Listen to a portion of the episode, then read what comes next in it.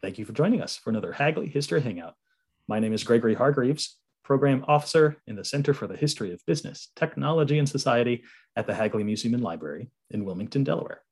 Now, you know, during these history hangouts, we like to bring you some of the great research being done by folks using the historical collections at the Hagley Library, especially by scholars who have received funding from the Hagley Center. One such scholar joining me today is Alex Liebman, a PhD candidate at Rutgers University, and we'll be discussing his dissertation project titled Agroecological Farming Prehistories of Agriculture's Digital Turn. Alex, thanks for joining me today. Thank you for having me. Nice You're welcome. You're very welcome. Let's start by painting with broad strokes. What is it you're researching and writing about? Sure. So I am a geographer or becoming a geographer by training. So thinking about really broadly um, the sort of political, social, ecological, historical production of space. And I'm interested in sort of agricultural spaces. And today we're witnessing well, I think there's a lot of sort of popular rhetoric and also actual technological changes around digital agriculture. And that's um, changing agricultural landscapes in both material ways, in terms of how places are actually farmed and who's farming and what is being farmed and what type of machinery, um, and also in sort of the ways that agriculture is discussed, theorized, conceptualized. Mm. And I have been really interested in how does how does that emerge historically? I think it's easy when we think about technology, especially about digital technology. There's almost this right like this association between the digital and the new or the novel. And I've been influenced by a lot of media studies scholars, um, a lot of sort of critical historians of science to complicate what it mean. What does it mean when we talk about the digital? And I've started to think through well, can we trace the digital back to even these sort of moments before computation or before what we know of as sort of a kind of contemporary digital wireless um, handheld devices, mobile technology, the sort of things we commonly associate. Is there a sort of underlying um, aspect, philosophy, attempts to create something, digit, quote unquote, digital, sort of historically? And right now I'm just trying to sort of some of this project is taking place in the American agricultural landscape. Um, I also do work looking at international development and sort of agricultural technology, technological development, and that's focused in Colombia, hmm. um, in, in, the country of Colombia. But during the sort of long COVID change of research, I was sort of trying to reshift some of my research to look at sort of Amer- U.S. archives um, and sort of thinking, okay, what is like, what were people thinking of in the 1940s, 50s, 60s, 70s, 80s around sort of some of these questions of automation, around computation, as applied to the agricultural landscape, where I um, I haven't, I just hadn't seen a ton of work done. You know? So that's how I became. I can tell you obviously how what I found at the Hagley Museum. That's sort of how I came to begin Great. asking some of these questions and how I uh, came to the Hagley Museum. So yeah, there's just some really great and fascinating questions. And before we drill down to uh, the smaller level, I'd like to maybe hear a little bit about your methods. It seems to me like you have one foot in physical geography and another foot in cultural geography, and you're using the methods of both to tell a more complicated story. So perhaps as a mm-hmm. geographer, could you perhaps unpack that a little bit for us? Yeah, that's an, it's an interesting question. I would say that at this point, my methods are really trying to, in some ways, this comes like a classic. Um, I'd almost say like sort of like Marxian approach, but like how does like material, how do material processes connect with systems of thought, politics, maybe ideology. Although sometimes that's like feels sort of dated, but so I'm interested in sort of how do you tell a sort of social, right, and political history of technology, and rather than looking looking at that of, as sort of disembodied objects or these sort of aspects of our lives that seem somewhat remote from really sort of concrete um, political, social conditions, the maybe the political economic processes going on at the time, but also how how are, how are technologies a reflection, both a reflection of and also influencing particular people's ideas about the world, and so how do we sort of trace that? So in terms of methods, I think one thing I'm I mean, I, I in some ways and this is there's a researcher I love at um, at New York University who studies sort of histories of race and and political economy, and he has this kind of quip. He had this quip we were talking a few weeks ago where he's like, "Well, in some ways, methods boil down to just what are you reading and who are you talking to." and I don't know if I can really step outside of that. I think I'm really informed by. I have a background. I have a master's in in agronomy, so in the physical sciences. So I, am trying to stay really attentive to physical questions and especially idea, especially not just ideas, but sort of what's what's occurring materially in terms of soil management, in terms of crises of underproduction or overproduction, or the perception right of those crises. Um, throughout time, now we, I mean, the big thing, right, of like, how can we think about agriculture? In 2022, we couldn't think about shifts in agricultural trade and technology right outside of ecological crises like climate change and as those sort of develop and are create new instabilities and unknowns but also things like the war in ukraine right which has like totally shifted the agricultural landscape um, as a sort of geographer and somebody that's interested in sort of historical and cultural geography it's sort of tracing those conditions um, backwards and sort of looking at how um, those sort of similar, whatever those processes were, might be influencing um, technological decisions at the time. And and I think one thing that I am really interested in that I think is a method is, is a sort of methodological methodological approach is being really interested in sort of in, in contingency and openness, right? Where I don't, I'm not interested in trying to tell a sort of linear cause and effect history that leads up into um, this sort of the present day. I'm interested in these sort of stops, starts, failed attempts at creating a particular future that, in its failure, failure might say a lot more about people's present con- condition, understanding of the present when they were alive.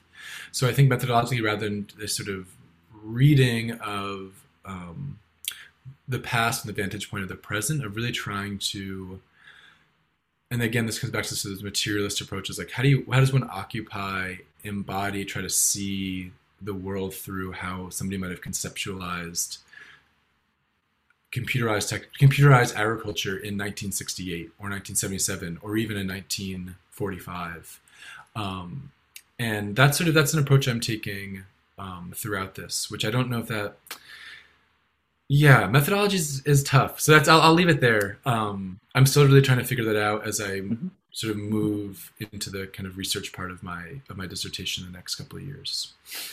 It sounds like uh, you've got a real historian's heart uh, for this matter, especially when you're talking about contingency and openness and trying to read um, history forward as opposed to reading it backward. That's yeah. really key to uh, the modern discipline of history. Mm-hmm.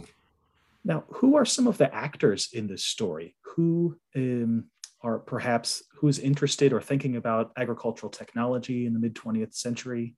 Um, who are some of the uh, whose perspectives, as you're talking about seeing through someone's eyes, uh, whose eyes uh, are you trying to look through?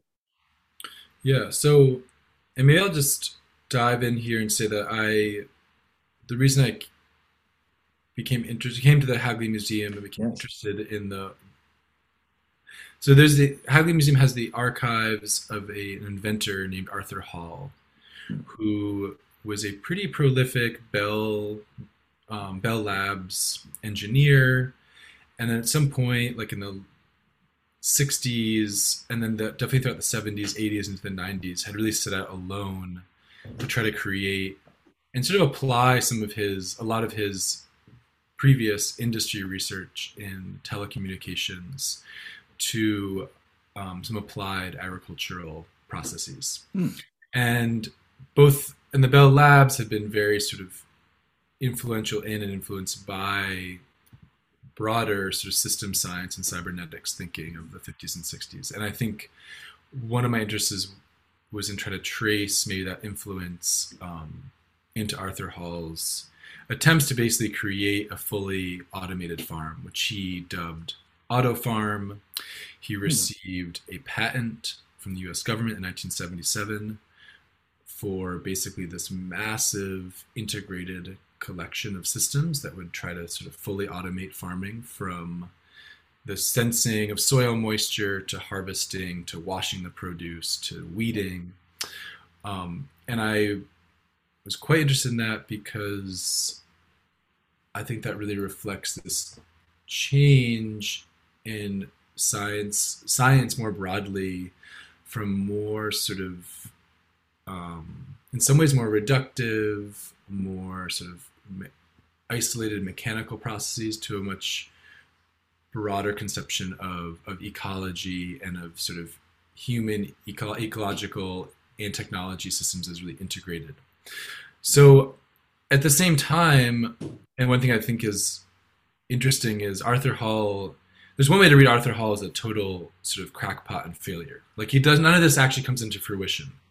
Um, and this, and I think that is also well, I think there are many reasons for that. One of those is that he is not interested in um, a sort of larger agribusiness approach, which is dominating agricultural technological changes at the time. So if we also zoom out and look at changes, sort of post World War II shifts in American agriculture, this is this time of really rapid mechanization, of sort of consolidation, of um, and sort of both well nascent I would say nascent growth and then sort of simultaneous consolidation of agricultural production. You have a sort of decline of smaller family farms in the U.S. throughout the 20th century. So and this sort of ideology, which is really supported by by um, by production mandates, by um, by incentive, by crop incentives to the U.S. government, by sort of by agribusiness sort of releasing new seed varieties by the introduction of more herbicides and pesticides. Just as you have this shift to much larger mechanized farms.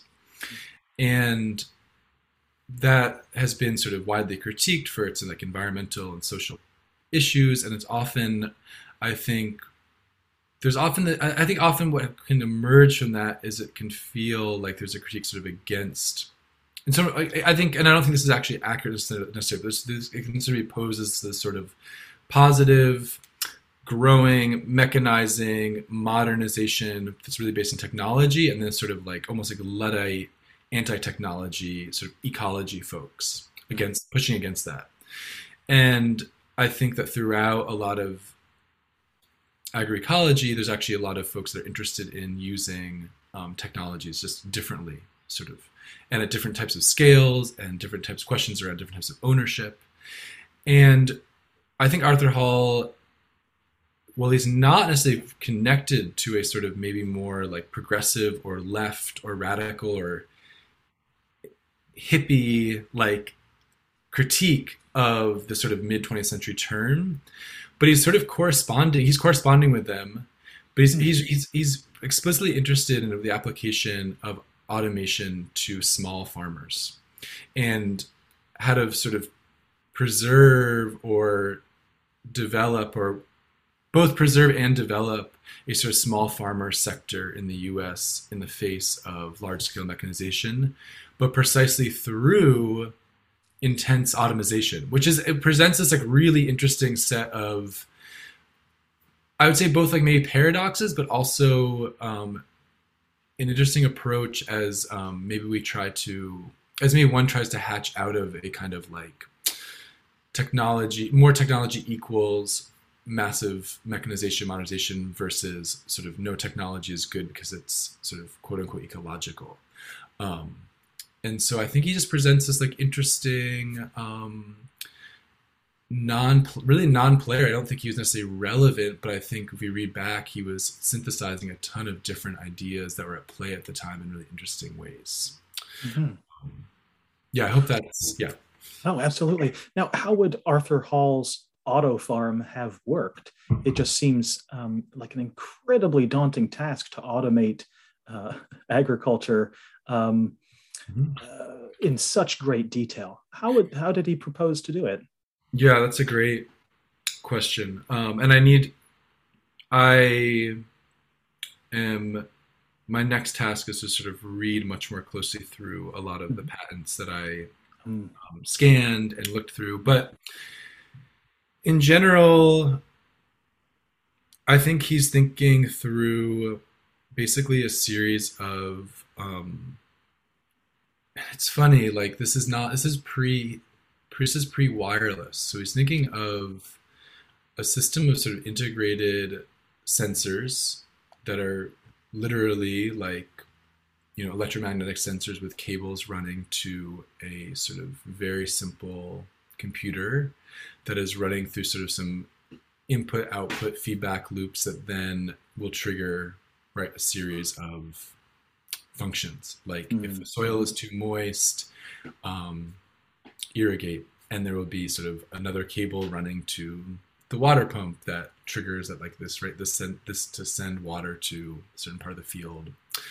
Um so it's really like this i think model where like one could hang out when hang out is too informal like work from a centralized location on the farm and really be able to um, manage mm-hmm. um, sort of the yeah irrigation um, there so irrigation is a big part of it because of the sort of soil moisture part that actually becomes mm-hmm. a part that i think if i remember correctly um, some of that some of that technology he's in really close correspondence with folks both in california in israel and then also in saudi arabia because i think it's like probably one of the system part of the systems that's like able to be siphoned off mm-hmm. into like a sort of self-contained technology but he also has designs for like fully automated tractors for harvesting, um, for big like washing units, for pesticide application. That I do think. I don't think there's a direct link between what he was doing and say farming, contemporary sort of mechanized farming, using drones or using you know, driverless tractors in the Midwest. But there's a clear link that he's trying to get there. Um, hmm. mm-hmm so yeah, there's many, many different components. They're linked through some centralized computation and cable based. And he's also thinking through, I, and this is something I need to really dive down into, but there is some, he has some chapters. Um, there's a book that he published that's based off of his patent that came out in 1979 called The Future World of Computerized Agriculture. And there he is thinking through early machine learning ideas. So he's trying to figure out if he can use some templates to train some of the um, like optical sensors that he's using to check on like sort of some basic indicators of plant health, right? So like can can the can this can the optical sensors recognize whether the plant is um, a particular say differential in color that might indicate that it needs to be watered mm-hmm. or that it would trigger the farmer going out to check whether it had diseases or and i think that's interesting especially because um, like some of my work more recently has been looking at um, the digitalization of agriculture in this sugarcane valley in colombia and the very like well financed sort of well capitalized sugarcane farmers are all deeply invested in sort of deep neural networks for um, trying to identify things like crop diseases um, mm-hmm. and training AI pattern recognition in that. Mm-hmm. So there, that seems like a really like I, again like I'm not positing like a sort of cause and effect link, but I think these mm-hmm. sort of like vestigial pre-digital attempts are really interesting to sort of trace. Um, what, yeah, into a sort of present moment where if that if that seems sort of so um, almost self-evident and and I think when Arthur Hall was thinking about these things, he was essentially came across as like a as a crackpot. Mm. well, in terms of his social objective of um, preserving the small farm, especially in the face of massive consolidation, etc. Was Arthur Hall's notion that by promoting the small farmer from laborer to manager of this integrated technological system would allow him or her to be competitive uh, in this era of massive corporatized farming. Uh, am I reading that correctly? Yeah, I think that's precisely. And I actually think that one of the issues that I've been thinking through is that he, he I think he's not. Hmm. There's a way in which he is approaching the very complex issue of agriculture in some ways from his mindset as an engineer, which is to say, he's not like he's certainly not critical of say histories of settler colonialism or racialized labor or the dispossession of indigenous folks for land right he's sort of locating the ideal within a sort of Jefferson, jeffersonian model of a smallholder mm-hmm. agrarian farmer mm-hmm. which granted also in the face of intense mechanization is a um, is a really different alternative than um, where we've sort of come today. And in many ways also reflects i would say much of um, so-called sort of progressive agroecology at the time too um, that sort of in some ways sort of wendell berry notion of of a sort of human farmer as a kind of american ideal American subject for the sort of for r- rural subject, which I think rightly so has been read like very widely critiqued. But I think that's what that's what Arthur Hall is taking up. I think that makes sense. I've been thinking a lot about how while he is in correspondence with ambassadors from especially from Poland. He's sending letters right to folks in Israel and Saudi Arabia. He's applying for patents. In many ways, his own worldview is quite provincial. Like he essentially travels between rural Maryland. Um, some of the Bell Labs institutes, I believe, are in sort of Baltimore, and look, and I also spend some time at Johns Hopkins, and then he moves up and he has a lot of correspondence with some vineyards that are trying to do more automation and some vegetable farms that are in sort of southern New Jersey. Right, but this is like then he's making these i mean his right like his his book is called the future world of computerized agriculture he is quite interested in how these technologies can be adapted to this sort of like universal problem facing smallholder farmers hmm. um, and i don't think that's that's not, not necessarily also particular to Arthur Hall. I think he's reflecting in some ways a larger, in some ways, issue with what the sort of I would say almost like the provincialism of universality in thinking about technology, mm-hmm. um, where and this is something that as a like geographer I think about a lot of sort of how does how is scale produced, right? And how often are when, when, things are conceptualized globally, are they often really reflective of regional and local dynamics? And I think you just he has in his archives he has all these newspaper clippings of all these issues facing smallholder farmers in New Jersey that are being displaced because of large scale mechanization, but also suburbia. And he's trying to think about how he can make them more profitable. He's inviting rural vineyards, own, the owners of them to come over to his house to see his patent projects and sort of some prototypes.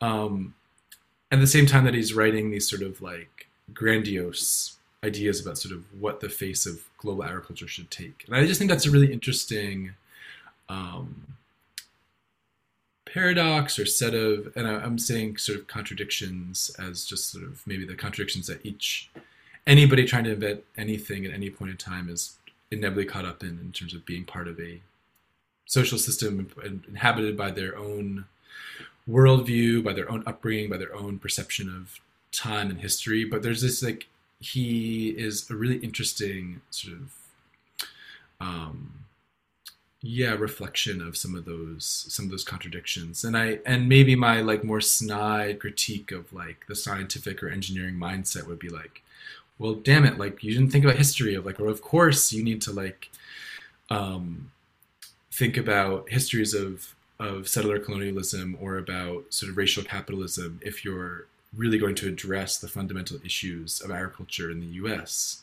Um, at the same time, like I'm like I don't I don't want to read that on to a um, intelligent Bell Labs engineer from who's sort of setting out with this worldview. It's just sort of an interesting mm-hmm. set of conditions to, to, to, to think through.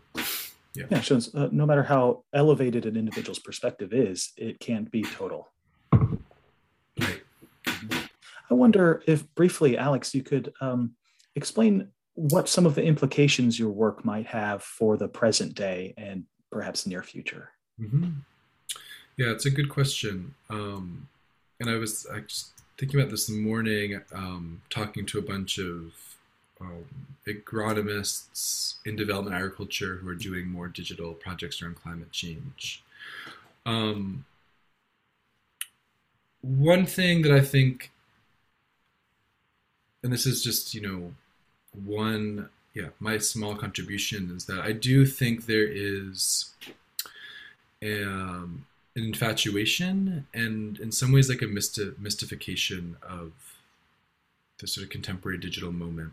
And and, and maybe maybe it's also like a romanticism a sort of a digital an infatuation with a sort of a digital romantic that um, things are really complicated really messed up really sort of history is a mess the future looks like it's a mess but maybe these sort of massive projects of especially around sort of big data can sort of be a potential solve or salvation even from a vexed human condition that right around the sort of humans relationship between um, themselves nature technology.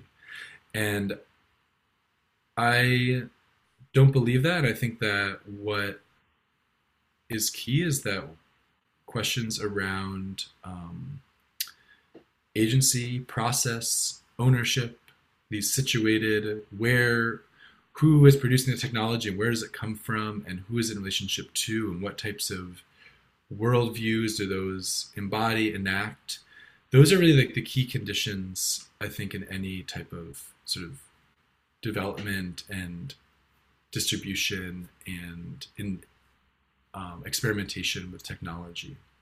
Mm. And I think that in writing these and really tracing some of these historical processes, that can be really useful for thinking, um, well, for thinking about how to sort of approach technology and agricultural technology in the present.